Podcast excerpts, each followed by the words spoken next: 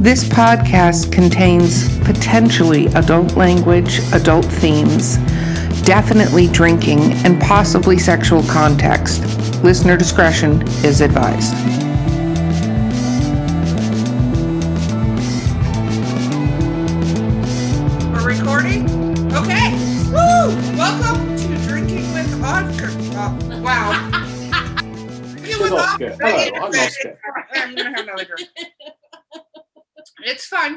Writer's retreat. I am your host, Erica Lance. With me today is Valerie Willis, and today we have Paul Cornell. I'm I, glad I, you got through got this. it. Normally I trip over my own tongue. 'Cause I Woo! get nervous, and then I'm like, I can't say John Smith. She practices So way bad. too many times to Yeah. do this. So, welcome to the podcast. Yeah, I promise it's going to get better from here. So, let's talk about what we're drinking so people can drink along. I have one of our drinking with authors cups. We actually now have shot glasses. I'll be sending one of these to you, Paul, if you want. But in this is Blue Moon with an orange, orange slices. I'm very proud. See, look, I did it like a boss. It's Blue Moon beer. What do you have?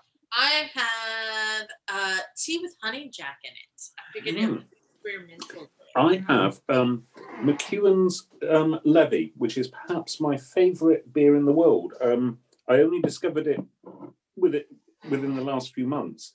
It's a um, really quite low alcohol beer. Um, it's called Levy because it's um, the result of a legal um, nicety, which meant that they could um, sell it in places where you couldn't sell beer because it's only a 3.2. However, it is delicious. Like the dark beer, huh? Oh, it's a delicious, flavorful dark beer. It's absolutely beautiful. We'll see next time I'm in the UK, which hopefully will be next year, depending on the Rona. Rona. Um, yeah. I will. I'm going to try it. I got a chance to go not this summer, but last summer for work. To um, I was in um, London, but I actually ended up in. No, I'm going to forget the name of it. I want to say Leeds, and that's not right. Oh, don't look at me. I know, I've I'm never trying been to- out of Florida. There's a I- wall. I'm I cannot believe I, I've been drinking too much. Okay, we're gonna move on. I'll remember it in a minute and just blurt it out. So, okay, for, we're good. for, for those who may not know you. you, go ahead and tell us a little bit about the type of writing and books that you Hmm. publish. Um, I'm a, a writer of um, books, comics, and television. Um, I'm a, a science fiction and fantasy writer. Um, I've had I, I'm many um, different creator-owned comics, runs at Marvel and DC. Um, um, uh, I have a rural fantasy series of novellas from Tor.com, the Lychford books. And I've written for TV shows as diverse as Elementary, Doctor Who, Robin Hood, um, all sorts of things. And um, yeah, I, I, I try and maintain all three branches at once and any other media I can come across. I'm, you know, puppet shows, grand opera, mime, whatever, whatever, whatever I Yes. I write Doctor Who and Grand Opera. I'm a diverse writer. That would be amazing. Okay, so when did you start? When did you begin? When were you like, I'm going to be a writer? Um, well, there are there are two points really. Um, when I was a a, a youngster, um, going through a horrendous school life, um, I just suddenly broke one day and wrote a, a, a, a story for school, which wasn't the, my usual box ticking exercise, but was uh, basically a, um, a, a catalogue of things that were really going on at school, done in a fantasy context. And um, I got high marks for it, never looked back, just started writing and writing. Fan fiction immediately, Doctor Who fan fiction, got into fanzines, response of an audience, um, set me up for life. But then I was going to be a scientist, I was going to be an astrophysicist. Um, I, w- I went to do a, a degree in that, failed completely. Um, got out within six weeks. Um, uh, my maths failed me. Um, I was just not socially equipped to, to deal. And so I had to fall back on something. And so gradually, um, after years of poverty, I started selling um, selling uh, selling fiction and started making a living that way. Um, I'd like to say that I, I've never had a job. um, I've always supported myself and others through my through my work. That's And awesome. That that is a fun story. I mean, it's a starving artist story, but it I think that's awesome. What was the first work that you actually published? Published like for real? okay, non-fiction. Um, it was a piece about the Rocky Horror Picture Show in Starburst magazine. Don't get me started. Um, okay, go ahead. Sorry. my my Okay. my, own, my only ever sale to Starburst magazine, and um, uh, fiction wise, it was a comic strip for Doctor Who Monthly, um, where John Freeman, the editor, because I was hanging out um, nearby him and buying him lots of drinks, decided to bring me on and um, give me an education in writing comics, and that's stood, stood me in good stead ever since. That was over twenty five years ago. Oh my Wow, goodness. talk about being at the right place at the right time. I gotta ask the Rocky Horror question. Go so for it's it. it's nerdy. This has never She- come up on this she's excited podcast now. before because there's there's layers of my nerddom She's that have not been exposed. to expose. But now I do. one. I can expose myself. Um, Oh my goodness! Okay, Prepare yourself. well, ironically, this will tie into the story of this. can I but expose myself too? cast of Rocky Horror Picture Show two times in like for chunks of time when I was, I think 15 or 16. I was in the cast and I Uh-huh. played Columbia and Magenta, and I don't. I'm sure they they have to do it over there too, but they all of us dress up like the characters and do act it out in front of the screen, and people throw shit and yell shit at you. Mhm. And then when I was, oh, I want to say 40, 42, I can say that. Um, I ended up finding uh, me and a friend who did it did it together. This story has just gone off the rails. It's fine. Um, did it uh, the Rocky Horror Picture Show together? Found a cast, and when we showed up, it was the cast was the same named cast that we had been in Years. as it was in Oh a million years before, and they asked us. would- we were I forget what they called us. They they were like some name that they were like, oh, you know, these big deals. Will you guys come do it? And then I ended up getting sucked into it again, and d- did it It's again for like six months. But I played Brad because Brad's got more screen time than anybody. It's you gotta you gotta think of these things. But Okay, I looped that totally back in. And exposing your you you have that happen when you do the Rocky Horror Picture Show. There's body parts everywhere. So what did you write for the Rocky Horror Picture Show? Like No, no, no. Um, I, I just wrote a piece about it for Starburst magazine. They they'd never covered it, and so basically, Starburst was like Starlog. It's um, uh, but it sort of presented a, a an education in science fiction for um, a a fandom that was just forming around Star Wars, and um, so I wrote a piece about the phenomenon. You know, I was a regular go. I was a regular attendee on uh, on the week on weekends to um, a Rocky Horror Picture Show night in London. I can already tell. And and so I, I wrote about the audiences and you know what that experience was like. And uh, That's awesome. That is awesome. hmm. Yeah, no, that's cool. So you start off doing comics. When do you release your first novel? Um, that's in the 1990s. I get a, very, a short-term contract at Gollancz and release two science fiction novels, um, and uh, they're not very good. Uh, they're they're full of ideas. They're you know they are they, there are too many ideas, and they're not in a very nice shape. And um, they're called something more in British summertime, and they are my kind of um, oh my my not even sophomore. What's the one thing before sophomore? That um, novels. But they're published, They're so that means everybody can find them. You got to start someplace. If it makes you Mm. feel any better, when we interviewed Jonathan Maberry, his first book was a nonfiction piece, and it was "Bowling and You." yeah, no. Well, it's, it's like it's like it's like it's like Neil's Duran Duran biography. Yeah, Exactly. Okay, so you write these two very um not your current level of professionalism novels. That was a nice way of saying it. You know, a lot of authors happen to be lucky that their really sucky shit never makes it into the public eye, but well done that yours is there.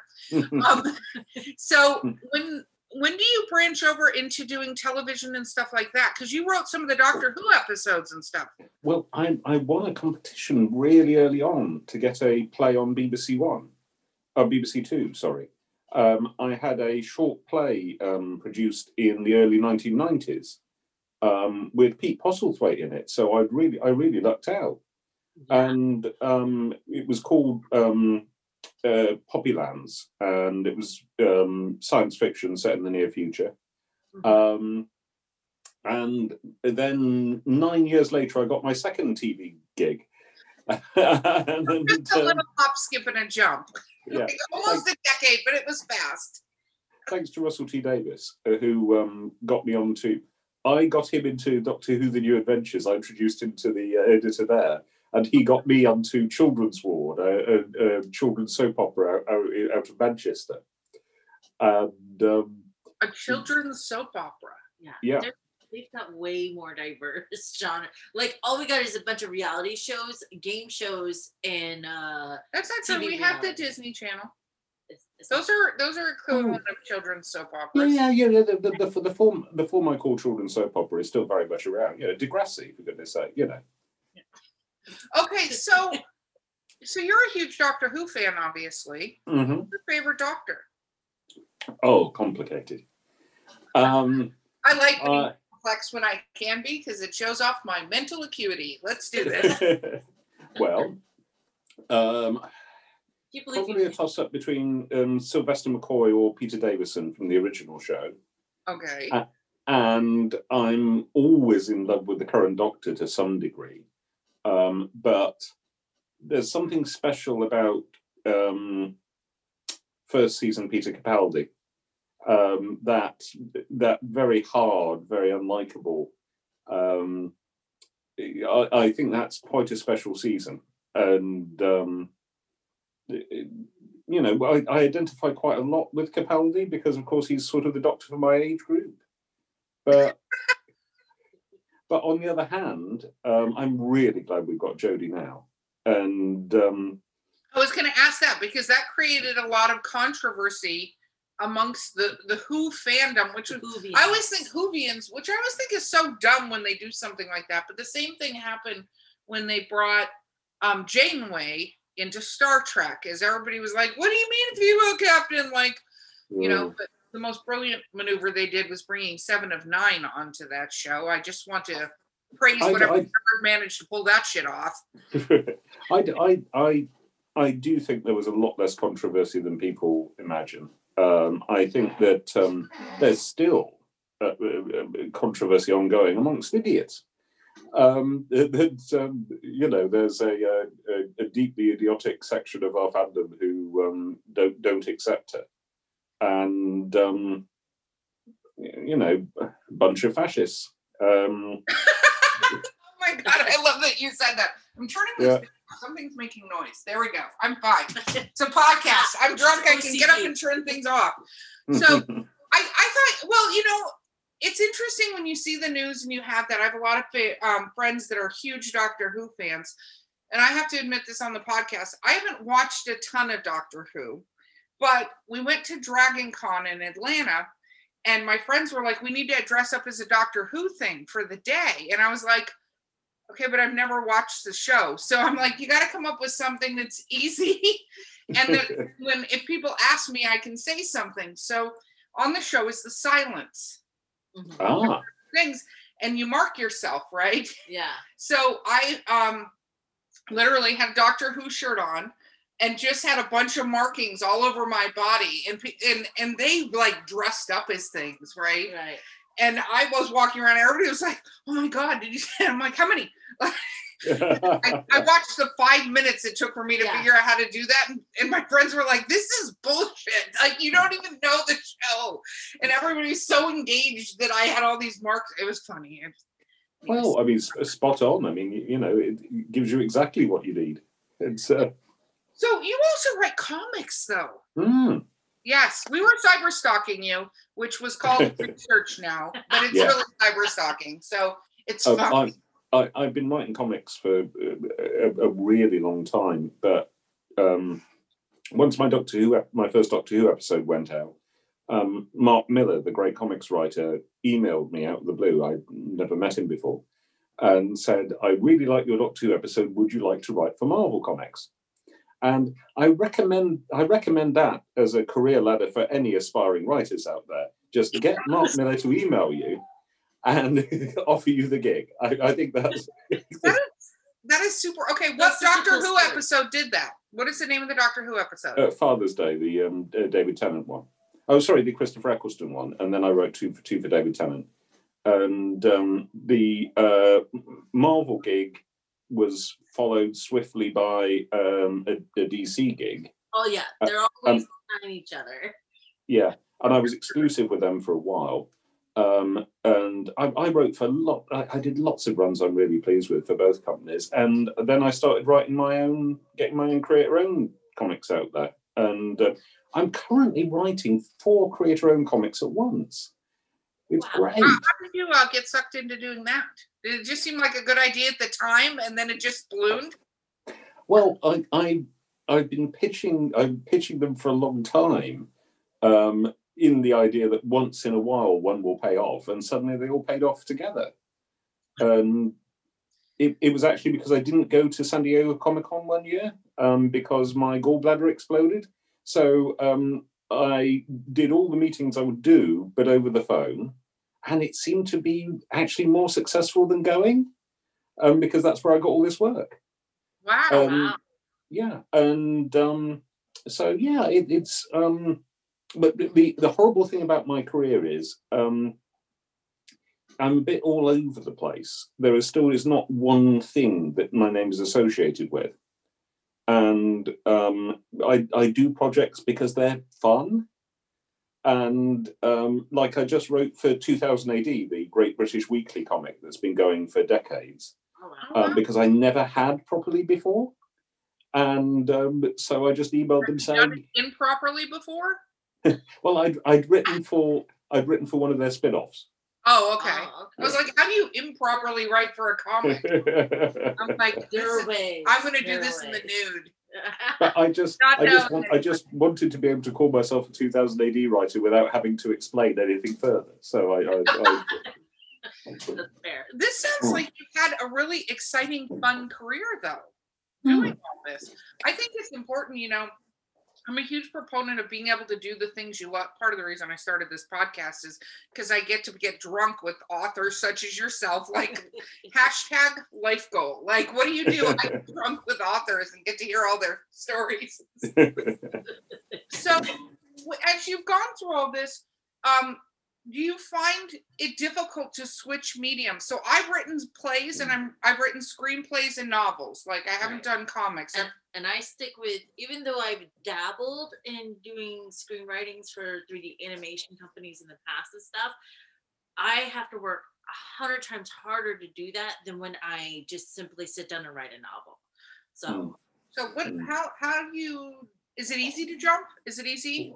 No. Um, I, I, I, I, I, Is I, it easy? He's supposed to go. Yeah, it's super easy, and he's like, it's fucking terrible. Why did you? I, I, I, I basically have to mentally switch gears and I have to, you know, I, I don't often have the luxury of a big gap between two different forms. You know, sometimes I'm doing two different forms in the same day. And, um, but it's really, especially moving between comics and screenplay, because certain aspects are the same, but certain aspects are really different. You write in the comic, um, panel one, he he he he throws down the book and run, runs out of the door and slams it behind him. Well, how's the artist going to draw that? Yeah. and um, it's uh, I, I I actually always That's write not comics. page. yeah, Yeah, summarize page one. yeah, and it's not a very exciting page either. I, I actually um, I, I always write comics in the past tense. Um, he he's he's put the book on the table. Um, he's or or or going. He's heading for the door. Um, it's um, you know you have to see each panel very much as a single frame of, of movie. Um, and uh, oh, that takes a little shift between that and a screenplay. And um, prose, on the other hand, I, I, is a lot easier to slip in and out of because it's sort of a first language. It feels sort of like I, I know TV writers who find prose very tough. So I think this is just a case of you know what you were raised on. You know. Well, it's interesting. I, we were talking to Dan Wells, and uh, we were talking about the whole screenwriting thing because I have, um, uh, through my father, friends in Hollywood that are producers, and I've talked to them about screenplays and they always want people who write prose to write screenplays because straight screenplay writers and stuff do not tend to um, have the world building associated with them that the other that somebody who writes and builds the world as part of their book even though we i, I don't want to say simplify it but we pull it back so we're our dialogue and we mention some stuff for scenes but uh, leave it open for a lot of directing because Directing. directors hate it when you explain everything they're going to Mm. do. Yeah really pissy about that but um the, i think it's different because in in the writing you're you know anyway i'm so Where yeah drinking i'm going you i'm gonna come back. But it's it's interesting She's to be able to do that and he said that he finds that people who write novels are better at writing screenplays especially movies because and series because they understand the world that it's built in I see. I see. I mean, I would never. Um, I would never try and direct from the script in either form. I mean, in comics, I would say um, we're. I would probably say we're under the bed with her as the um, soldiers enter the room. Um, um, but what I wouldn't say is it's that classic shot of seeing their boots from under from under the bed Yeah. yeah um, in a in a in a s- actual screenplay, I would be even less inclined to describe what's going on. I would I would say she hides under the bed, the soldiers enter the room, and that doesn't say where the camera is. No, no, totally. Well, it's interesting because one of the things somebody told me once when I started writing, I wrote a couple smaller plays for local, like um, we do a, a literary haunted house here in the Tampa Bay area every year. So I wrote a little, a tiny play. It's about a 10 minute play that happens in a room in the haunted house. And I like to kill people. So it works out very well for me to participate in this. So, and and only in fiction, just so I don't get arrested as people listen to the show. Um, but one of the things that was interesting is a friend of mine said you should go read some of your favorite movies, like get copies of the scripts and read Mhm. the scripts, because as much as you see all this beautiful, grandiose stuff and things, sometimes it doesn't describe the character at all you know it doesn't it doesn't even describe the room other than in a bedroom interior Mm. bedroom Yeah. And and it's the same thing when I was doing the scripts for a lot of the animation companies. I was also an animator, so I kind of knew the, the the complexity and where to leave them gaps. And I think that's Mm. why I, I was hired to do so many at the beginning uh, of what I was doing because I understood what it meant to design and to write it. Or I, I I always think my job is to give an emotional feel for the space. right. Like in a in a comic, I would say um, it's it's raining like the end of the world. It's raining and it makes us very sad. You know, because and, and artists go, "Yep, I know what I, I can do that." Um, and um, i i had a very bad um, misguide uh, early on. I was I was I got to see a um, John Wagner Judge Dredd script. Oh. Um, Wagner's Wagner's been writing for decades this same character and knows all his artists really well. So one of his panel descriptions was literally "Dredd with bike."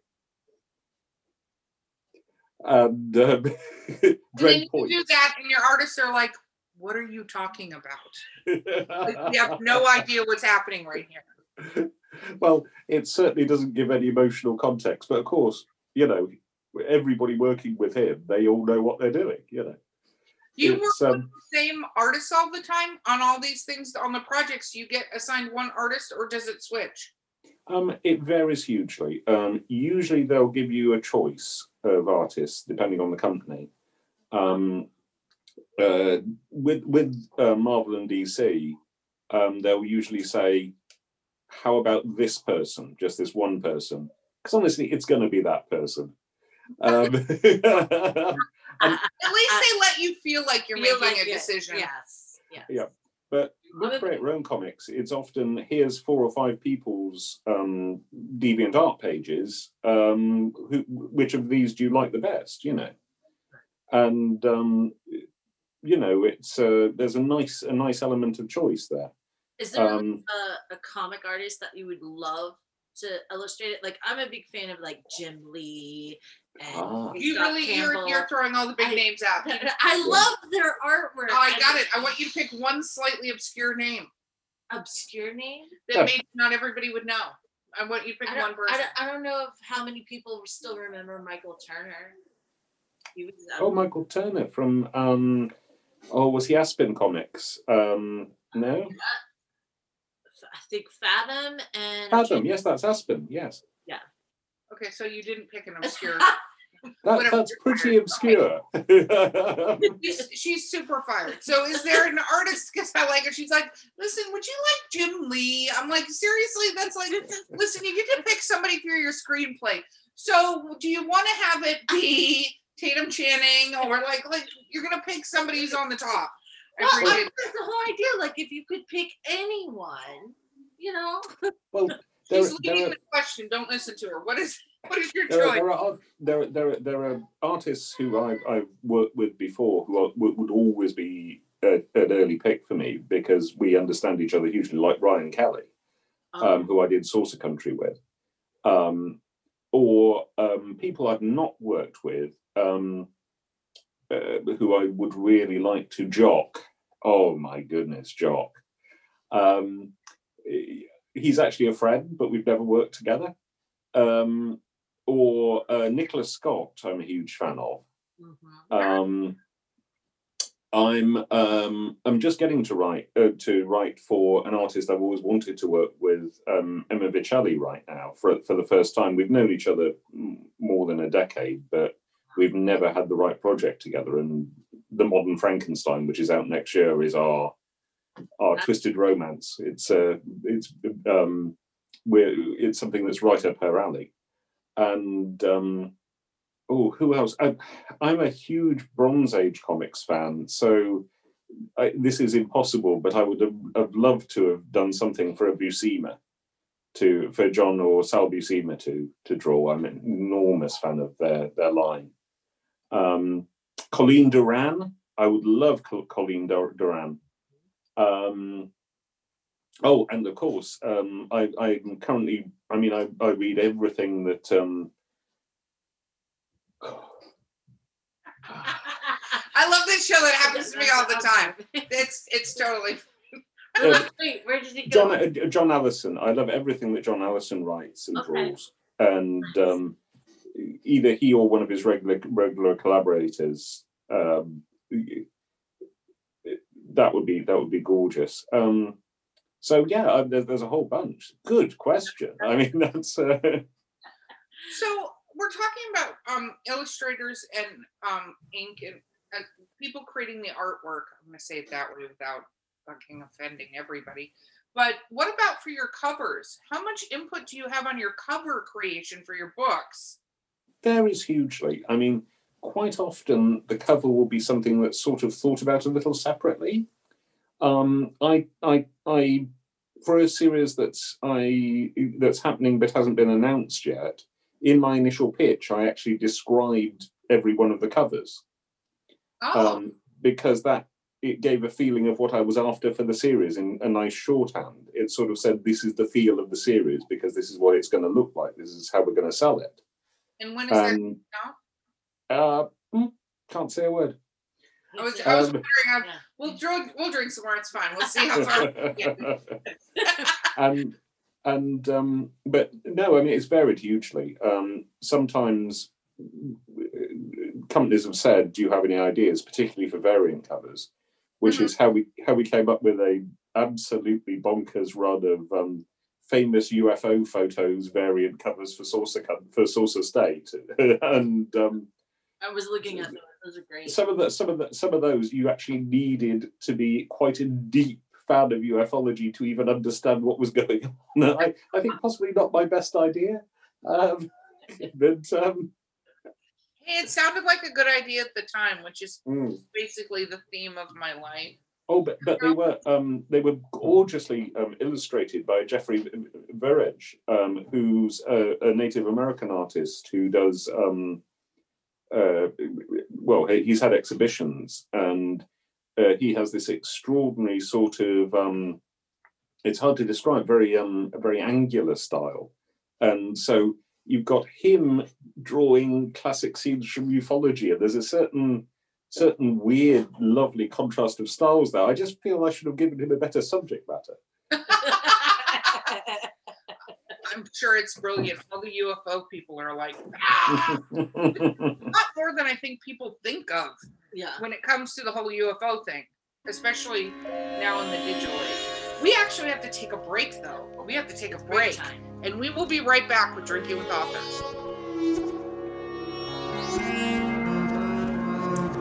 This is the voice of Drinking with Authors. You are at our commercial break, and our commercial is Hey, do you want to be a guest on our show?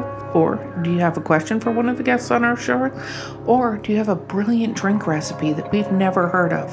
That would have to stump us, but you could reach us at drinkingwithauthors at gmail.com or on Twitter, Instagram, or Facebook. You can direct message or even just leave a comment on one of our posts. We would absolutely love to hear from you.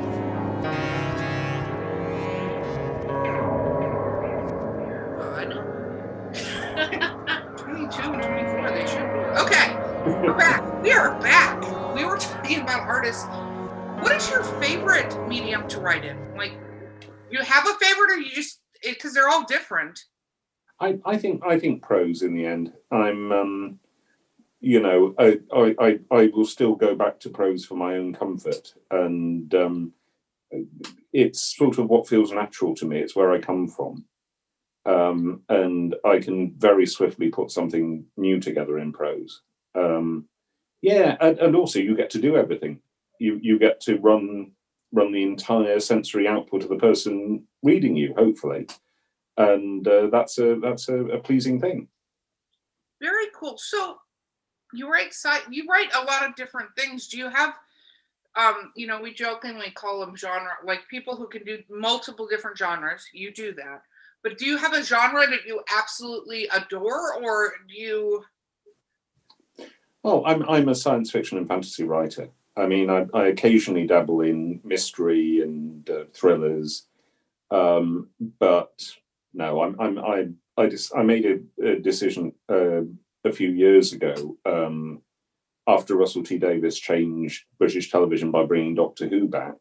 I thought, well, now I can be a science fiction and fantasy writer. I don't have to keep writing shows like Casualty because I, I I did I did I, I really enjoyed Casualty. I did six of them and uh, good fun. But um, I, I can actually be the kind of writer I want to be. And um, so ever since then, I've really concentrated on the weird. And every every now and then, I think, um, you know, I, I quite like the literary novel. I, I wouldn't mind doing something, um, you know, that's just about people in in a real place doing real things. I mean, my my Witches of Lychford books. Um, have magic in them, but they're also very much about everyday realities of British life in in the countryside. And um, yeah, so you know, I I'm yeah, I'm an SFF writer. Well, you know what's interesting about sci-fi? I think it's interesting, especially is the fans of science fiction. Mm. There are, you know, different fan bases or Different- different fan bases, but you Yes. get quite some intellectuals into that particular arena that especially like to challenge the scientific parts of the sci-fi.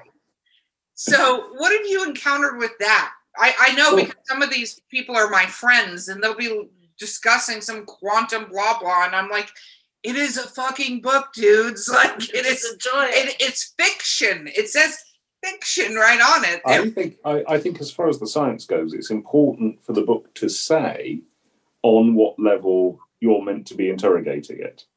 So you know, it, if, if you could either say, you could say, "I'm a Terry Pratchett sort of person. This is magic," um, uh, or you can say, "I'm um, a space opera sort of person." We've got a faster than light drive. We don't know how it works, and neither do you. but that's where we are. Or you can be a really hard SF person and say, "Ev- ev- I'm going to make a shot at how everything in this book being true to physics or true to speculative physics. You're welcome to pick holes. That's the game. But once you've announced the game, I think it's reasonable to deal with a fandom who's come for that game. Fandoms who come to the wrong game, you know, people who look for physics in Star Trek, etc. Um, Well, they've, um, they've got that backwards and forwards. The Star Yeah. Trek, I know as a Trekkie, like many conversations, not from me because I don't care enough to try to figure it out. I'm like, it's a spaceship and they can breathe on every planet. Don't get me started about Actually, I that. picked, I picked the wrong example because I know the Okudas filled Star Trek with actual science, but um, it's still, you know, it it doesn't it doesn't live up to the hard SF stuff. But nevertheless, its heart is in the right place as far as science goes. I don't I don't I don't mind whichever option one picks as long as one is is clear about what, what he's picking. In terms of in terms of the fandoms, um, I, I I move in all the fandoms. I'm by um, you know I, I am a Doctor Who fan to my bones and I go to um, Gallifrey One, the big LA-based Doctor Who convention every February, apart from next February, um, where um, I I don't want to be the guy who's still talking about the show he wrote 15 years ago. So I run game shows, I do infrastructure, I I do kind of privileged fanish stuff because I would be there anyway. I'm Right. not sure they know that. Um, let's Well, hope now they've you never know realised that. So hopefully, now your secret's out. hopefully they're not one of our 20 fans. Just kidding. That was for Austin. He always like one of your 12 fans. But um, so that's in my bones. Um, I I love Worldcon. I love um, uh, World Science Fiction Convention kind of fandom, prose fandom. Um, I find some of their customs a little hard to deal with because I am by nature part of the media fans who were expelled from science fiction fandom um, back in the um, 60s. Um, so my, my tribe interacts somewhat awkwardly with that tribe. And, and I, I speak comics fandom very well as well. I mean, I'm, I'm you know, um, very much a, a comics fan too. Um, but you know, so I, I'm, I'm always, I will always be able to find a conversation in the convention bar, um, which is a lovely feeling.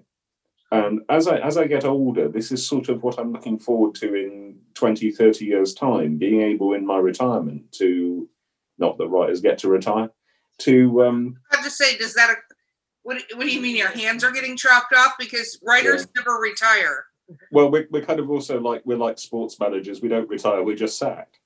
and um, the um, uh, but I, I think I will end up in convention bars, and uh, I, I think that would be lovely. Um, You gone to Dragon Con? I haven't. It's the big hole in my convention guy. I've always Okay, wanted So to. next time Dragon Con, we don't know each other well. We've met moments ago. You need to go because there are so many high profile authors too, like yourselves that go. And I've we've been fortunate to, to interview them. So we're about to have the best bar experience in the history of bar experiences with these guys because they all go to this one hotel and they all hang out at the bar every single night. That's the I, I I must do Dragon Con one year. Everybody says it's great. Um, I this is one of the things I love about San Diego Comic Con, which I find friendly and warm and supportive. Um, there are at least two social centres where you can just show up and you will find your peers, um, even though it's 120 something thousand people. Yeah. And um, you know that sensation of we invaded and took over a small town for the weekend. Um, and that's what happens at Dragon Con. Like Yeah. there's 80, 100,000 people at Dragon Con, but it's interesting. And I love, I think that's one of the things I love about a writing and being a writer, but also being around writers because we're fans. Like we're fans. Yeah. So we, that's another reason we do this is because we're fans and we get to talk to you. But um, we, writers are so, for the most part, really approachable. And I don't think it's the celebrity goes as easily to most writers, not all, most writers' heads. They remember they're real people. I, I have I have a theory about that. Oh, Um, I have a, I have a theory about most things. Um, the um, theories. Do share. uh, the, to, to be a writer, especially to be a successful writer, one has to maintain a certain amount of doubt. One has to be um, one has to self-edit and self-question. and imposter syndrome is our friend. And I, I think thus it's very hard to get on one's high horse as as a writer. I've, I've it's been part of the pleasure of my life to get to know several very successful writers.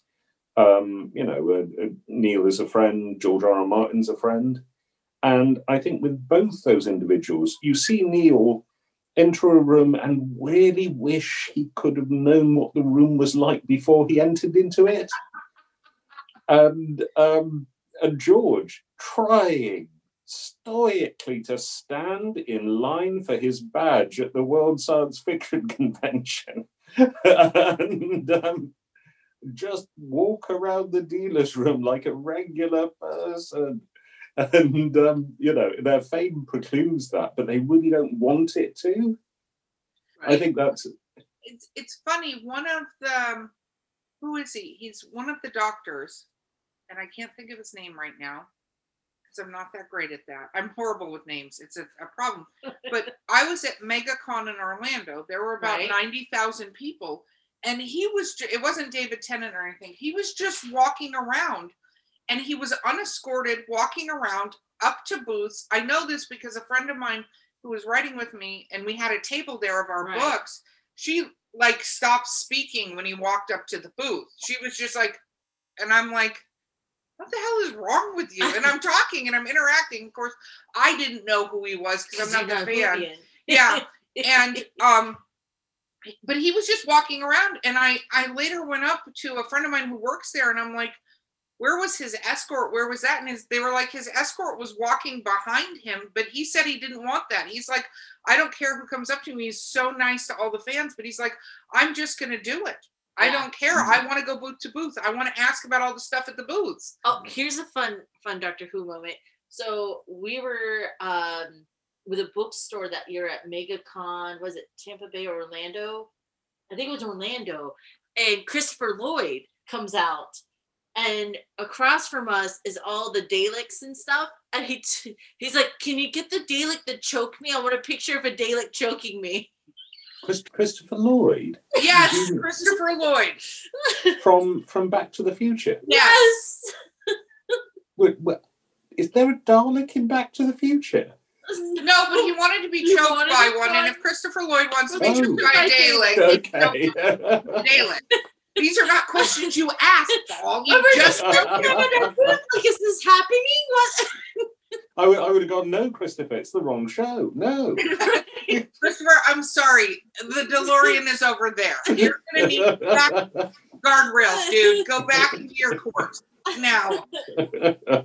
but it's it's always and i think that's the cool thing about those conventions is that you get moments like that you know like adam savage does cosplay and he walks around you know until people start figuring out it's him and you Mhm. can't you know and it's the whole thing of they're also there as fans like you said you know Yeah. they're they're just equally there to enjoy the I- convention I wonder if the doctor you mentioned, who is might have been Christopher Eccleston, because um, Christopher is very much a man of the people and tries very hard to stay ground level.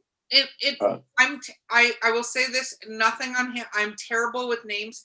My friend finally after he was literally down our aisle and turned did she start breathing again. The funniest part was when he walked up to our booth, he asked about her book because it was a it was a time travel Jane Austen book, and he asked about her book, and I'm sitting there like looking at her. I'm like, "This is your fucking. What are you doing? Start shamelessly self promoting." shameless pub And she's just sitting there like this.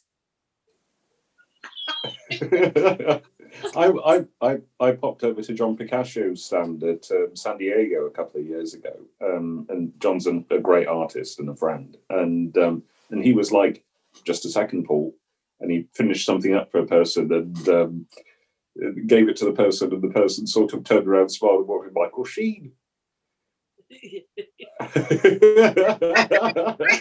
They're people. We forget they're people. We idealize them. But I've had so many encounters with different celebrities that they're so human. And I don't Mm. talk to like I'm not like, oh my God, blah blah blah. You know, I I just talk to them and I Yeah. anyway, I've had many weird encounters. But what is your weirdest fan encounter? So you've been at Hmm. conventions. I'm, I'm kind of, I, I can't really think of anything that was particularly weird because, of course, I'm there and I'm acting much the same, um, especially especially after a certain time of night. Um, I do think, um, oh, late night, early morning bar cosplayers. Um, somebody who um, walked down the stairs into a convention bar as the full Morbius monster from Doctor Who and the Brain of Morbius with a giant claw. And we were kind of like, is everybody else seeing that? And um, the um, Dressed up as your characters and come to your booth? um, well, I, I I don't ever have a booth really. I only have a booth at um, Thought Bubble. Um, because um, you know I, I don't really have anything to sell. I mean, I sort of leave it to publishing companies to sell things, and um, But you can the I, I, I do it at Thought Bubble because Thought Bubble is kind of unique. Um, they've got um, a city centre venue and they charge really low door prices, so you get the general public coming through. And um, I just really like the atmosphere of being a comicer sitting there without much in the way of stock, and I kind I tend to give away my my back catalogue more than anything else. Um, but um, just to meet members of the general public and to talk to them about comics and and then have a tremendous party mid con. Um, but no, I, I generally don't table. Um, it's uh, it, it- it's sort of this this odd divide. Um, I, I hmm, maybe I should do it more. I, I like I like people like Peter. Pe- I like people like Peter David who will have a completely bare table, and he's he's literally just sitting there waiting to, to meet people.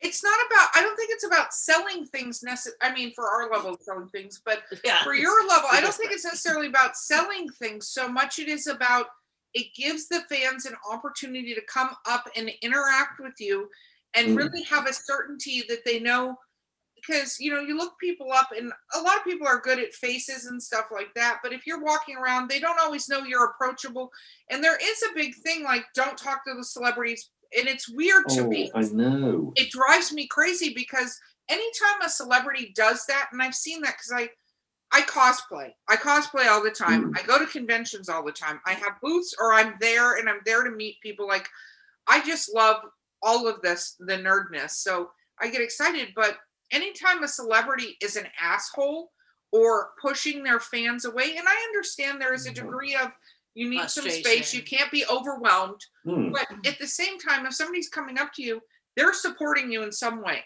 They Yeah. And there, there are there are polite ways to do this as well. Right. and I've seen um people at conventions be just crappy to their fans, but then I've seen people, even super huge big names, be the most wonderfully nice humans to everybody walking up to Mm. them and talking to them and thanking them. Like I met Jeff Goldblum and Jason Momoa at the same convention, by the way. and um, I get caricatures drawn of me and the the the people I She's got want signed. wall. I have a whole wall of them. It's great. So I pick a scene from a movie I like, and then I put me in the scene with them in the movie. it is not at all like egotistical, but like I, I met and Jeff Goldblum had lost his voice, sweetest guy in the entire world, and they warned you when you walked up there, like he's lost his voice, he's not going to talk. And I handed him a picture of me and him from Earth Girls Are Easy. And he was looked at it and looked at me and he's like, I love this. And he was boys, and I was like, best experience ever. He's like, Oh. thank you so much. And then Jason Momoa wanted a picture and he had sprained his ankle, but he's like, You look like you're dangerous. And I'm like, You have no idea. And he's like, But I think it's important. So I think you should. This is just partially drunken advice, but I think you should set up a booth when you go, or at least do like the writer track. At Dragon Con, you could do the writer track. And oh, I definitely, I like, definitely want to appear on panels. Um, yeah. You know, it, it, it's um, the um, I, I, I think it's about um, would I get much traffic if I had a booth? You know, it's Uh, yes, you would. oh, okay. Yeah. Um, We're we're believers. We're believers. But I get traffic and I don't even feel I'm worthy of the traffic I sometimes get. Uh, Oh. I even at my local library, I'll have someone come through and buy out my entire current level of my series. And people are like, and then other people there are like, whoa. And it only takes one fan to recognize you, and then it turns heads, and then they come and discover you. And it's a really Mm. fun, fun experience because then You, it- oh, you completely sold me. I'm up for that. yeah. I'm Is there, is there, if you haven't done it a lot too, your fans they see your name just so you know what fans do and i'm sure you do this is they look to see who's showing up yeah. And your picture will get posted on any of the author tracks and people will be like oh especially doctor who fans you're going to get inundated by did that, Okay, I'll, I'll, I'll give it a shot when we're when we're all back to doing such We're things. back to normal. Yeah, I'm we're in, back to I, normal. if we're back to normal by Dragon Con, which is in the beginning of September, basically next year. I Hmm, expect to possible. see you there. Hmm. with us drinking. I'll send you the name of the bar they all go to and the hotel they all stay at. Yeah. I mean, that will be my my first question. Where are my peers at? No, I'm gonna send you. I'll send you the name of the hotel because uh, Jonathan Maberry is bringing me a bottle of whiskey. was Oh, Yeah. I adore Jonathan. Me, me, and- me and Jonathan meet up every San Diego. Um, Yeah, the- he's got he's got a lovely little gang. Um, he, he- he's part. He's probably told you he's part and parcel of the Scribe Awards, um, the awards for media tie-in writers, and I always go along to that. Tiny audience, very low key awards, but just a delicious little corner of San Diego. Yeah, yeah. no, he is one of the most delightful people that. He, I shouldn't just say that we met because it's not true. We meet so many amazing people. but he is he's one and he's he's part of the reason actually you're on the podcast because he led to Owl Goingback, who led to Melinda Snodgrass, who Ah. led to you. This is like degrees of separation. Yes. Well, I'm I'm I'm part of the Wild Cards Collective, so Melinda's a, a great friend, and um, the uh, I, I love the way that operates. The it, it's a socialist collective.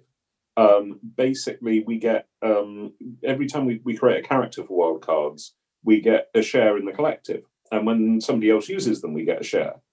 And at the end of the year, all the profits are totaled up, and depending on how many shares you've got that year, um, you get that that amount of money, Wow. and it's um, it's quite a radical thing for a really um, incredibly successful writer to run, um, and it means that we're all um, wrapped up in each other's success. You know, we all want all of us to succeed. And, Right. and I- Um, we love that. When I when I was talking idea. to Melinda about it, I was just like, "Oh, we have to talk about this more." And it was funny. 'cause She did the podcast, obviously, and then she was like, "I emailed her, sent her a cup. I'm going to send you a cup too. Sent her a cup, and she's like, "I have friends that want to be on your podcast." this she was a lot of listed fun. them, and I was like, "You sent me emails," and she's like, "You know, I'm going to ask them first. and I'm like, "Please do that, because otherwise it's just weird." So writing I- wise, when you sit down to write, what is your writing environment like? Yeah. Do you have a ritual or a thing that you do by habit? Well, I'm I'm in it now. I'm in my office, and you can't you can't see much of it. But my bookcases are behind me, and on the walls is art from my various projects. Um, the um, I I don't do uh, regular hours. What I do is um, a, an amount. I divide what I have to do by a deadline into an amount of stuff, and I do that stuff in a day, and I plan that out quite far in advance Oh, and um, that enables me to do quite big projects over long periods of time by dividing up into little pieces. Once I've done that, I can go go. I can hop off and do you know go and do my ten thousand steps, and um, you know um, so sometimes that amount will take all day, and sometimes it will take an hour, and it's entirely down to you know how much energy I've got and uh, how kind my plotting self is is to my writer self today. Um, not um, he gets out of it with a clever trick. Oh, thank you, old me. Well done there. Um, when you're um writing, how much can you put down in an hour if you're going in a good clip? If you're doing well, I, I I honestly don't know. I mean, my my preferred amounts for a day are five pages of screenplay or comics Okay. or um, two thousand words of prose. Okay. Um, it's uh, a 2,000 words of prose is towards the top end of my abilities. If I have a 10k of prose week, that's a very good week.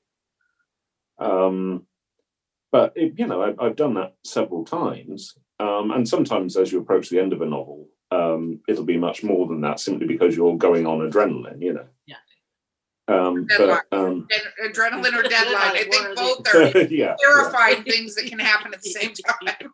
yeah but um, yeah so I, it, it's an amount not a not a, a regular time these authors who say i have to get dressed for work and sit down at a regular hour i understand summoning up the magic but that's not me You know, I think uh, it's having done this podcast, we've seen that there aren't boxes. People want to kind No. of go in a box and go, "This is my box." and- Everyone's different about Mm. it. There's some things that are might be in common, but everyone handles it in such a unique way, and it's so neat to hear. Like, uh, who did we interview yesterday? I, her name is escaping me. That's because you're Jeffe drinking too Kennedy. much. Yeah, I was too drunk. Jeffe Kennedy actually has uh, a, one of the raising uh, tables, and she has a treadmill up against it, and she walks while she types in the morning. oh tremendous double I tuning know it's like that's. I would Yes. fall and hurt myself I know I every single day. I, I, I feel I have to keep on um, reading current science fiction and fantasy. So on my walk, I will listen to half an hour of audiobook of a current title every day. Um, so I, I do two things at once there. I do my, my steps and my my dose of science fiction. But um, I, I recently started working with an artist who doesn't work at the weekends no matter what Really? and I, that's so brave. I mean, you know, I'll get I'll, I'll get an email from a, an editor on a Sunday, and I go, "I'm sorry, I just have to go upstairs," and you know, you do. This is what we do. Well, and I think that it's it, it can for some people it can be a nine. To, I mean, I think it depends partially on what you're generating, what you're putting out, where you're at, where you're at in mm. echelon of writers. You know, mm. I think if you are have to like we have romance writer friends who one of them puts out what is it, ten books a year? Ten yeah, books. ten books a year. Books. She's a monster. Wow. It feeds the Her readership is very voracious, though. Like Mm. she does ten books, and that's not all. She has to feed them other people's books in between because they're like more. They're, well, like because romance readers read like five books a week or something. It's nuts how many. Or is it erotica it's erotica is five to seven books a week and then because they're shorter prose and then Mm. romance it's five novels a month I, I admire craft like that. Somebody who knows their own skill set that well to be able to deliver that fast and to know exactly what the audience will want. That's that's tremendously highly evolved oh i agree I agree, and but I think it depends on where you're at, what your audience is, how you feel about it. Some people absolutely cheat. I, but I think it's like that, like the work from home thing. I mean, we're in the time of COVID, unfortunately, Mm. um, and it's unfortunately getting worse right now as we're speaking. And you know, working from home, I work in HR as my day job right now because thus far nobody's paying me to drink, but I feel that's coming shortly um, and- which I think would be brilliant. But um, you know, I find that people can't work from home that easy. As much as people thought in their mind, I want to work from home, that would be so cool, that would be the best thing. now we were all forced and they're like this is a terrible idea I'm I'm I, of course I always have. So Yeah. it's um I love the fact that suddenly we've all got video phones. I mean that's a, a tremendously useful um, you know uh, development as a result of the pandemic. Um, the um, I I find myself now with a regular social life on Zoom and I didn't have a regular social life before the pandemic. it's inter- that's that's interesting. great So, so on the one hand, on the one hand, millions dead. On the other hand, Paul's got a social life. I don't think we're going to put them on the same graph. We're not going to put the two things on the same graph. That won't be well received. But it, it's true. And you know what I think is we've had to find a way to maintain those relationships, maintain those social interactions, do that sort of thing because we can't go in person. Like, Mm. you know, going in person is not a, it's not actually an option really Right. for most. And I know Mm. for the UK, because we have an office in the UK and the name still hasn't come to me, but I feel that's the amount of beers I've had today. Um, and one of the things they've encountered is they were there and they're like, yeah, no, it's getting better. It's, oh, and Yeah, I don't think we're Yeah. in the office. Yep. We You know- we definitely had a very clear um, double peak, Yeah. and So where, we are. where in England, please don't tell us your address. Where in England do you live? I'm tempted I to had an tell you. author do that. I have to say that Yeah, now. I was no, like, now she has to afraid everyone's gonna give their I I said, live at one one two three. I said, tell people where to find you, and they literally were like, "I live on," and I'm like, "Ah!"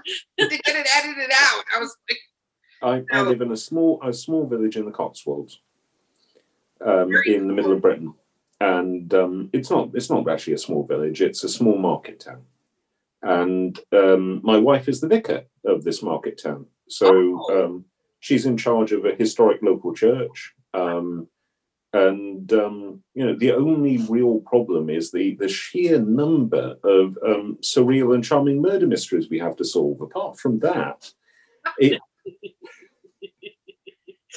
no, every, everything up to that is was true.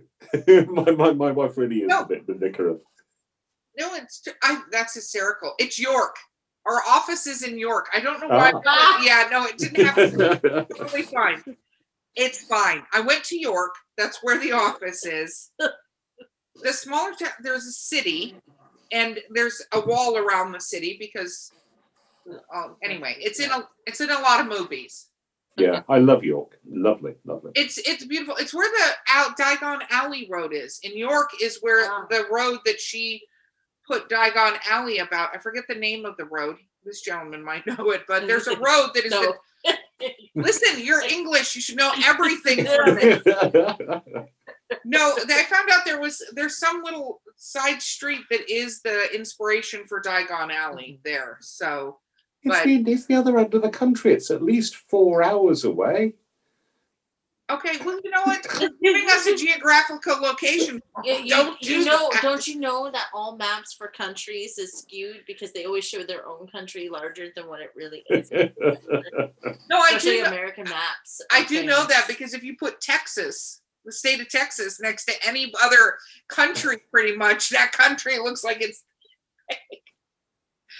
yeah. well, the um, I, I I should um I, I should mention it, but when, when when is this going out?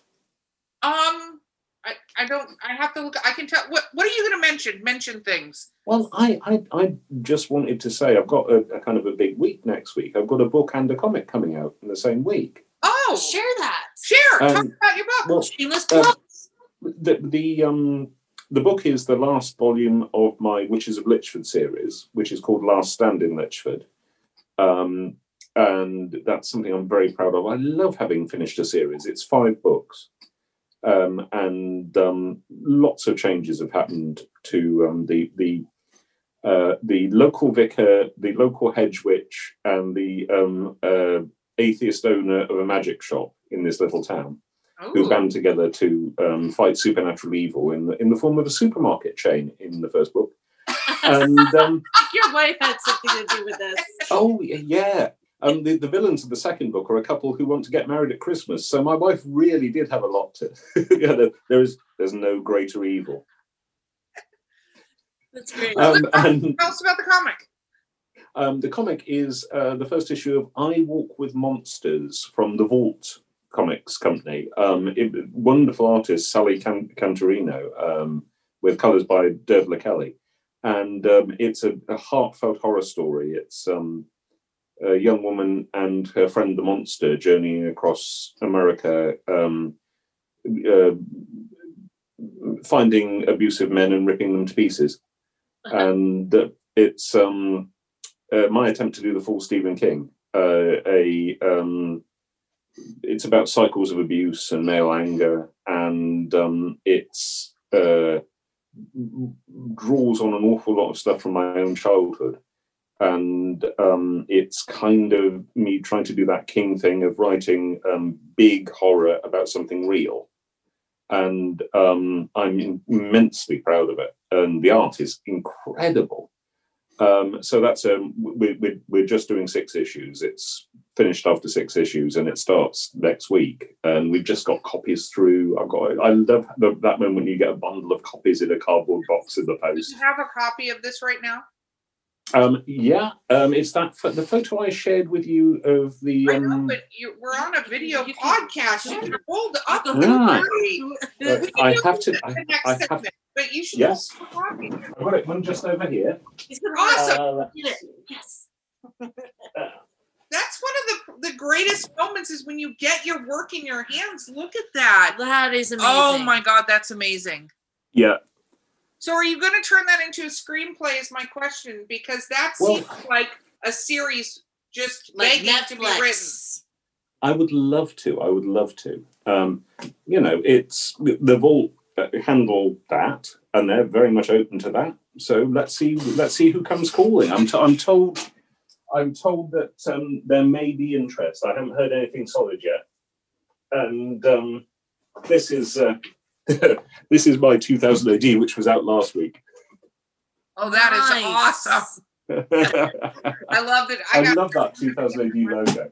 my boyfriend is a huge fan of anything that involves a dinosaur. Yeah, he's That- a big art player.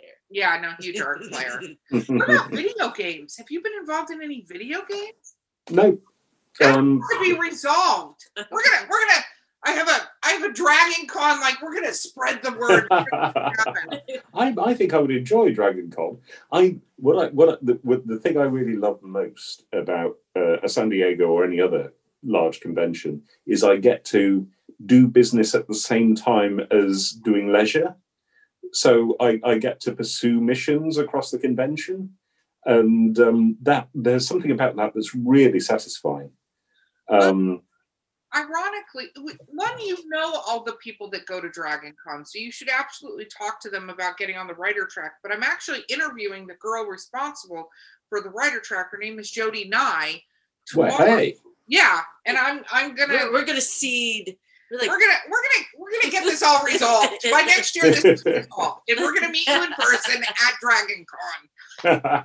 we're, we're Yes, that that- networking everyone together because it all it, it like like you've experienced early on in your career it takes all it takes is talking and being open about your craft and what you do and it opens doors for you Absolutely. Um, that's um, I I do I, I do think socializing is important in this business, which it does it does limit it for, for a lot of people. It, it's um, I, I wish that were not the case, and I'm hoping that there are systems coming into play where those who can't afford or you know um, aren't able to do that socializing have a, a more even playing field. I feel I feel that quite heartily. so Um, to give you an idea of my background i'm like a by the paycheck kind of household growing up and even early on in my career and that slowly i'm finally getting to that shifting point but what i've done in the meantime is i pitch panels and workshops at all these big conventions and conferences because part of being accepted to to work on a panel or anything like that is free admission and some Ah. places even cover your meals for the day or even Mm. at the hotel but you have to look at the stipulations look at what you need to do and you sort of work you're working the convention at that point but it is one way to get your foot in the door and be able to get yourself out there you just have to be uh comfortable with public speaking a lot and interacting even at the lower side of it I love public speaking. I've presented the Hugo Awards.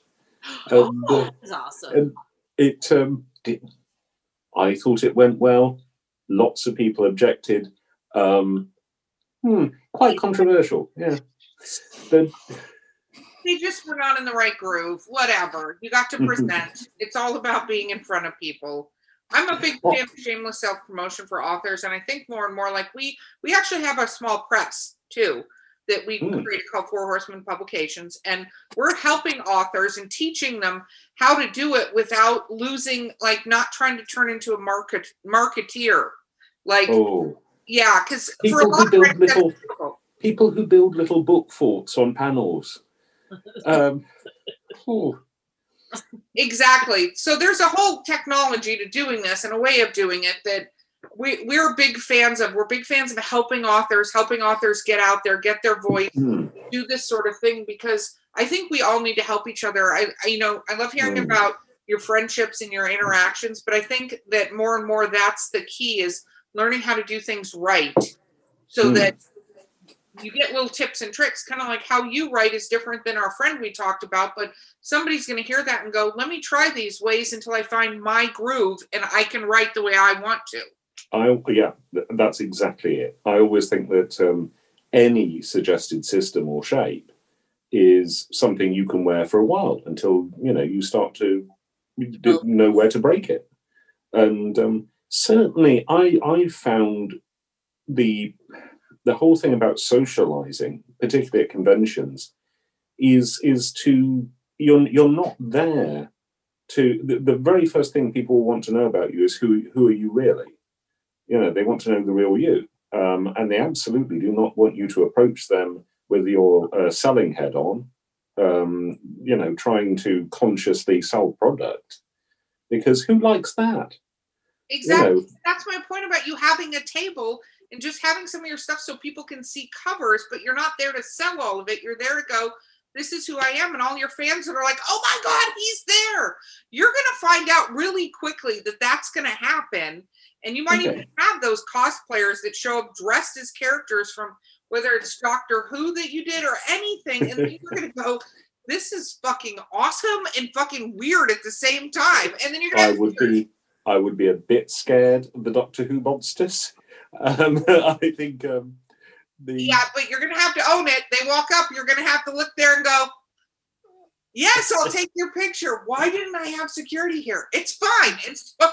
no no no i mean i mean i've i've i've got some scary monsters in mind that's what i mean That- um, the that's- That doesn't stop anybody. You should come to a horror movie convention with us, which we uh, Yeah, horror writers get some interesting fan interactions. Both Jeff Strand and Jonathan Maberry have both had little small women dress up as them, like as the author. that could happen too. You could be looking at yourself and be like, that is happening right there. I've often thought I need a gimmick like George's hat or Terry Pratchett's hat or Frances Hardinge's waistcoat. You know, just something that's Well, you know you you. get the little um what is the cap that you're British? You should have the cap. I mean, what is it? I don't know what you're Oh, you mean the, the flat cap, the northern Yes. thing? Yeah, Yes. yeah. Okay, I listen. Shut up. I know what I'm talking about. I didn't say it right. But what is it called? The the, the hat. The flat cap. Yeah. See, you could have one of those. It would look brilliant. You got to do a weird coloration though. I've never, I've never worn a flat cap in my life. I would look Listen, ridiculous. you wanted a gimmick. I'm helping you. Just be like, no, that's a brilliant idea, Erica. I should have thought Oh. of that years ago. Either Yeah, uh, that or uh, you put a scarf on and you're right in the who. So I'm sitting, Yeah. I'm sitting in Dragon Con. I'm at my table. I'm wearing a flat cap. And people go, What's, why are you wearing that hat? Like, I don't know. You could be like, I was on Tell with Erica. She told me to wear the damn cap. It's a it's a gimmick. It's now a gimmick. You replace all the pictures of you everywhere in this cap. I'd just be taking it off all the time, going, "It's actually not bald. yeah. You know, you're t- you're taking away all of the mystery and meaning and all the things it's good to discover. Oh, oh, oh! I, I tell you what, we were talking, we were talking about, um, what? you know, the the starstruckness earlier, and uh, there's a, an author who I really admire, um, uh, uh, uh, who's become a friend, a chap called Geoff Ryman. Okay. um, who's a, a very literary fantasy author who um, I first encountered in the 1990s. And um, he realized quite quickly um, that I was awkward around him and sort of a little distant. And he initially wondered if it was homophobia, people told me. And I, and I, I, I, said, I said to my our mutual, mutual friends, oh my God, now I'm just so in awe of him. I can't talk to him. And, um, and so they evidently told him that because at one convention he walked straight up to me and said, "Paul, come with me." Um, he's an eight foot tall. He's Canadian, and um, he he led me out of the convention, and we walked around the little town it was in, as he talked me down from my starstruckness. and um, wow, um, what what what a lovely character to somebody who would actually want to stop you from being starstruck. Well, you're going to be able to pay that forward. I'm going to guarantee when you have a booth and you're there and you're in a place where fans can approach you, you're going to have that. You're also going to have the fan that comes up and stands and is staring at you, but doesn't have the balls to walk up, and you're going to go, Hi, come over. Yeah. And they may pee themselves. You never know what's going to happen, but you're going to be able to one, do one that. can, one can only hope. You're going to have to tell me when it happened. You're going to be like, Okay, it actually happened, Erica. Here's a picture of it. Erica, You know, Erica, like they it peed themselves. Here's a picture. That's exactly. exactly. You're saying that, but I'm. This is going to happen.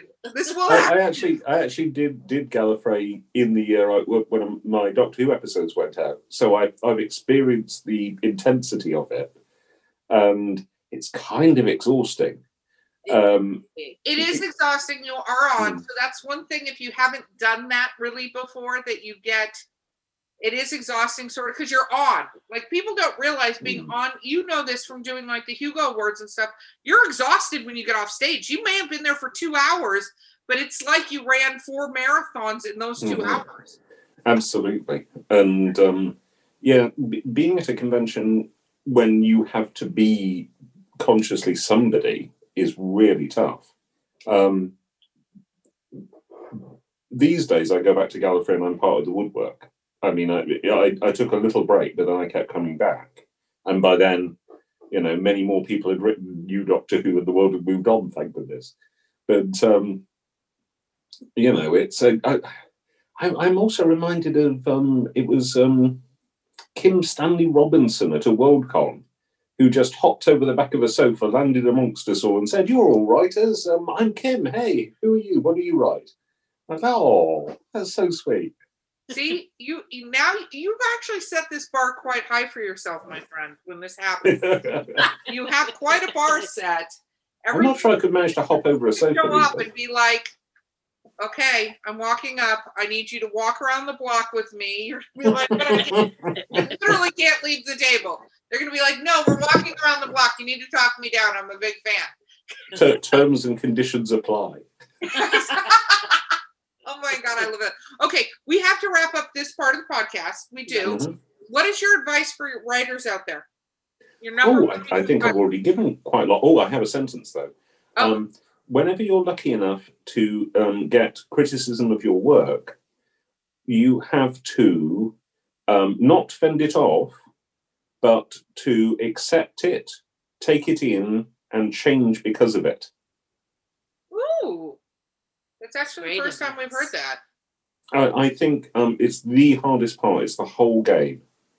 You see young writers going up to editors and saying, you know, would you have a look at this? And if the editor is kind enough to actually do that and starts going, oh no, you see, what you need to do here, this bit is wrong, don't do that.